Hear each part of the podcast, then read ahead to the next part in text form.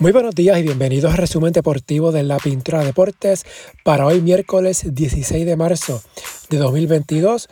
Primero mis excusas que hace casi, bueno, tres semanas que no hacía el resumen. Se me hizo bien complicado en estos días eh, poder grabar, buscar la información y por eso estuve fuera por las pasadas tres semanas.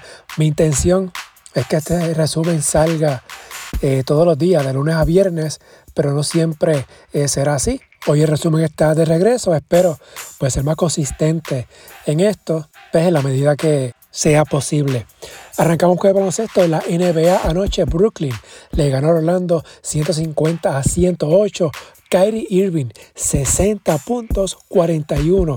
En la primera mitad tuvo cuatro cortes de balón. Los 60 puntos es una marca para la franquicia de los Nets el lunes, Carl Anthony Towns también anotó 60 en la victoria de Minnesota ante San Antonio, lo que significa que es la primera vez que jugadores anotan 60 puntos en fechas consecutivas desde 1962, cuando Will Chamberlain lo hizo él solito, anotando 60 puntos o más en noches consecutivas hace 60 años. Kevin Durant agregó 19 puntos por Brooklyn, Cole Anthony 19 por el Magic. Memphis le ganó a Indiana 135 a 102. Desmond Bain por los Grizzlies 21 puntos. No jugó ya Moran por lesión en la espalda, nada grave. Phoenix sobre Nueva Orleans 131 a 115. Devin Booker 27 puntos por los Pelicans. José Alvarado 3 puntos, 7 asistencias, un corte de balón en 19 minutos. Miami venció a Detroit 105 a 98. Tyler Hero 29 puntos. Para hoy miércoles hay 12 partidos en calendario por ESPN a las 7 y 30 de la noche, Dallas en Brooklyn a las 10, Boston en Golden State, en otros juegos interesantes, Milwaukee en Sacramento, Toronto ante los Clippers, Filadelfia en Cleveland y Chicago en Utah. En el BCN ayer de manera oficial la liga anunció su calendario para la temporada 2022 que arranca el 9 de abril. Ese día, Humacao en Guayama, Arecibo en Mayagüez, Quebradillas en Carolina. Este último juego será transmitido por Telemundo. El domingo 10 de abril, San Germán en Bayamón, Guaynabo en Ponce. Ese es el calendario para ese primer fin de semana. La temporada regular concluye el 27 de junio. Entonces vendrá una pausa por la ventana FIBA en las eliminatorias para el Mundial. Aquí Puerto Rico será local de sus partidos ante Estados Unidos y México. La postemporada del BCN se jugará del 7 de julio al 21 de agosto.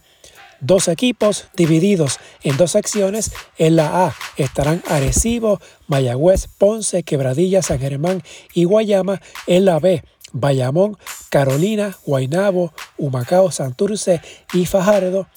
32 juegos en la serie regular clasifican los mejores cuatro de cada sección a la postemporada. Si un quinto tiene mejor récord que un cuarto, lo estaría retando. En el baloncesto colegial, anoche comenzó el torneo de la NCAA. En el caso de algunos boricuas que estarán activos en el torneo, Julian Stroller y Gonzaga juegan el jueves ante Georgia State, Illinois, que tiene André Curvelo, Alfonso Plomer, Trent Fraser y Race Meléndez, juega el viernes a nivel femenino. Illinois State, que tiene a Jeda Stinson en sus filas, se mide ante Iowa segundo clasificado en la región de Greensboro. Este partido será el viernes sobre una docena de boricuas entre femenino y masculino estarán activos en los torneos de la locura de marzo. En la ACB, hoy miércoles, partido reasignado de la jornada 20, Basconia ante Barcelona. En la Euroliga ayer, Olympiacos venció a Zahiris Kaunas 84 a 73, partido reasignado de la jornada 19. Costas Papanicolau 18 puntos en la victoria de Olympiacos, lo máximo que lleva en esta temporada. La Euroliga continúa el jueves en el béisbol, en nota de grandes ligas, que ya por fin se acabó el paro laboral y la pretemporada arranca el jueves en notas de los campos primaverales, el astro de los Yankees, Aaron Judge, esquivó ayer martes responder directamente sobre si está vacunado o no, debido a que en la ciudad de Nueva York es obligatorio que todo empleado del sector privado debe estar inoculado contra el coronavirus, al igual que Kyrie Irving, de los Nets de Brooklyn en la NBA, los jugadores no vacunados en los equipos de los Yankees y Mets no podrán actuar en casa debido al edicto de la ciudad a la empresa privada y que entró en vigor el 27 de diciembre.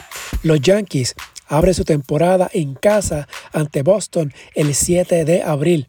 En otra nota, los Bravos de Atlanta ataron el martes a su nuevo primera base, Matt Olson, con un contrato de 168 millones de dólares y 8 años. Esto luego de que el equipo no pudiera alcanzar un acuerdo con Freddie Freeman para que regresara a la novena que ganó la pasada Serie Mundial. Olson iba a ser agente libre luego de la campaña 2023, pero los campeones de las grandes ligas no demoraron en amarrar al toletero de 27 años al menos hasta el 2029. En la AA hoy hay tres partidos reasignados. Los Leones de Patillas y los Piratas de Cabo Rojo exponen sus invictos. Patillas, líder en la sección sureste con 3 y 0, visita a San Lorenzo en el estadio de Humacao. San Lorenzo no ha ganado en tres presentaciones, mientras en Sabana Grande los Piratas se estarán midiendo ante los petateros. Cabo Rojo encabeza la sección suroeste con 3 y 0. En el otro juego para hoy, Camuy se mide ante Utuado. Ambos tienen marca de 2 y 1. En el voleibol, las criollas de Caguas, las exacampeonas del voleibol femenino, estarán jugando la campaña 2022, sus partidos locales en Humacao. Ayer el municipio de Caguas anunció que habrá servicio de transporte para los seguidores del equipo que quieran ver jugar a las criollas sus partidos locales en Humacao. También habrá transportación para los partidos visitantes. El Coliseo Roger Mendoza no disponible esta temporada para las criollas, ya que están instalando acondicionadores de aire en la instalación. En el fútbol, ayer en la Champions, en partidos de vuelta en los octavos de final, Atlético venció 1-0 al Manchester United para adelantar a los cuartos de final. En la ida fue empate 1-1 en Madrid, mientras Benfica le ganó al Ajax 1 0 para también adelantar en la ida. Habían empatado 2-2 en Lisboa para hoy miércoles Juventus ante Villarreal empataron en el partido de ida, mientras Lille se mide ante el Chelsea. El Chelsea ganó el primer duelo 2 a 0. Ya en cuartos de final están Liverpool, Manchester City, el Bayern de Múnich, Benfica, Atlético y Real Madrid.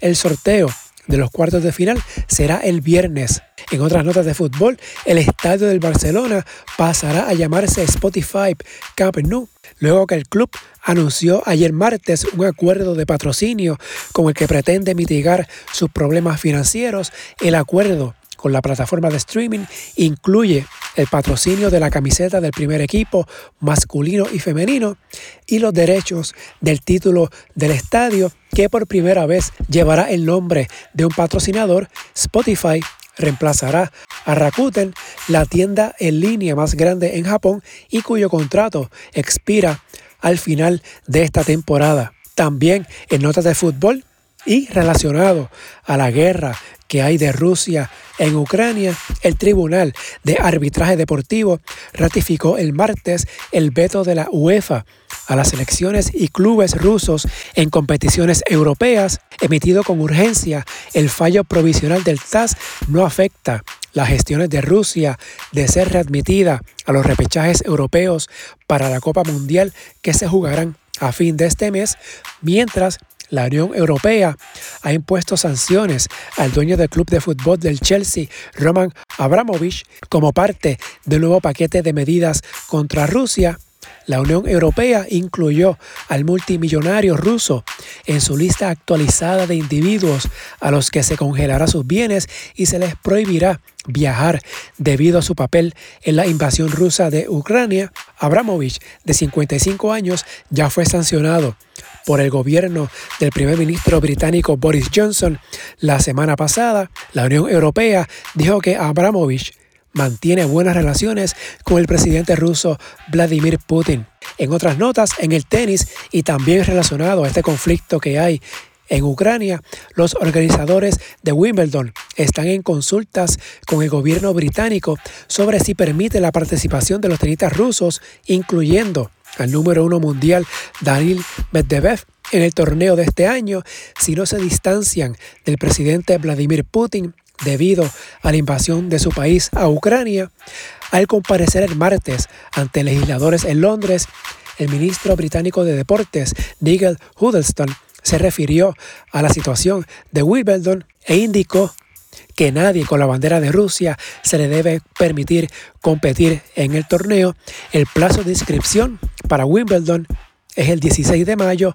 El torneo comienza el 27 de junio. En tiro con arco, Jan Pizarro terminó el martes con la mejor actuación de la escuadra boricua en el inicio del Archery Cup en el estadio Juan Ramón Lubriel en Bayamón.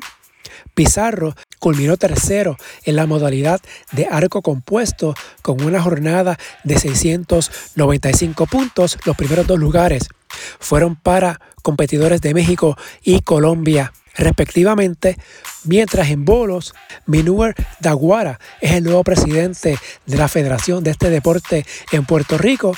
Luego de la renuncia de Randy Raldiris, se espera que Daguara, quien fungía como vicepresidente, sea ratificado en el verano en el tenis de mesa. Ayer, la China Wang Manju venció a la boricua Adriana Díaz en el mínimo de tres parciales en los octavos de final del torneo Singapore Smash de la World Table Tennis. La autoadeña de 21 años consiguió 175 puntos en el torneo que le colocaría dentro de las mejores 10 tenimesistas del mundo cuando se actualice el ranking de la Federación Internacional. Estas últimas tres notas, cortesía del periódico El Vocero. Si les gusta este resumen, favor de darle like y suscribirse para que esto le llegue a más personas y así reciban la notificación una vez esté listo el resumen.